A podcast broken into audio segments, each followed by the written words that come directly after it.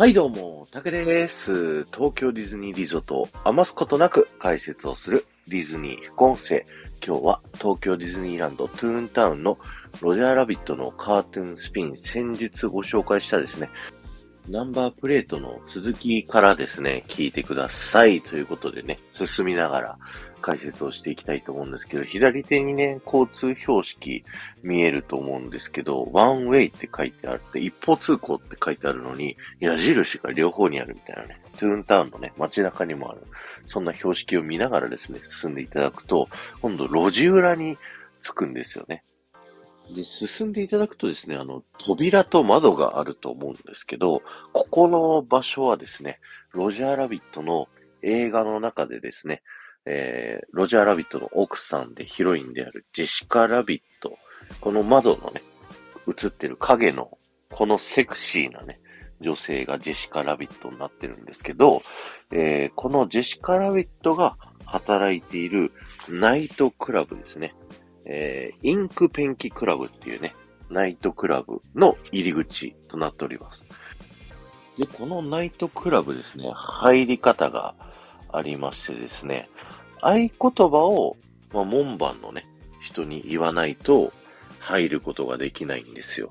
で、その合言葉を聞く係っていうのが、このたまにね、こう上の四角い小窓から顔を出してくる怖い顔の、えー、ゴリラ、ボンゴザゴリラというキャラクターなんですけども、このボンゴザゴリラに合言葉を言わないと、入れてくれないというね、そういったストーリーがこう映画の中であって、で、それがね、こう、このディズニーランドでも使われてると。なので、このゴリラがね、定期的に出てきて、いろんなことを言うんですけど、合言葉を知らねえ奴は入れるわけにはいかねえな。とっとと帰れ。とか、おーい、お前さん、何様のつもりだ？ミッキーマウスかおーい、とっとと帰んな。その方が利口だ。うふふふふお前たちに構ってる暇はねえんだ。合言葉を知らねえ奴は帰れ。みたいな感じで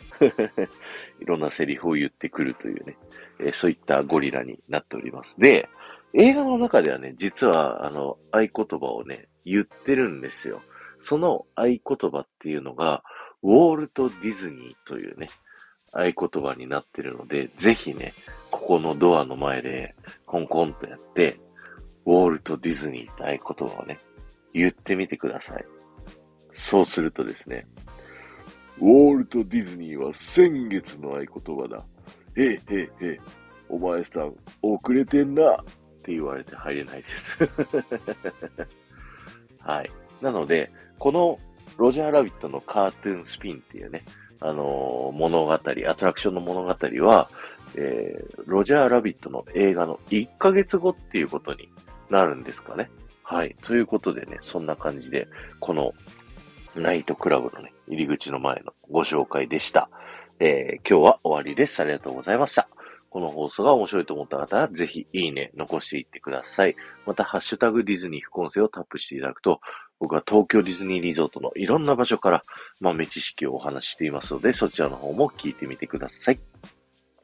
この後も夢が叶う場所、東京ディズニーリゾートで素敵な旅のひとときをお過ごしください。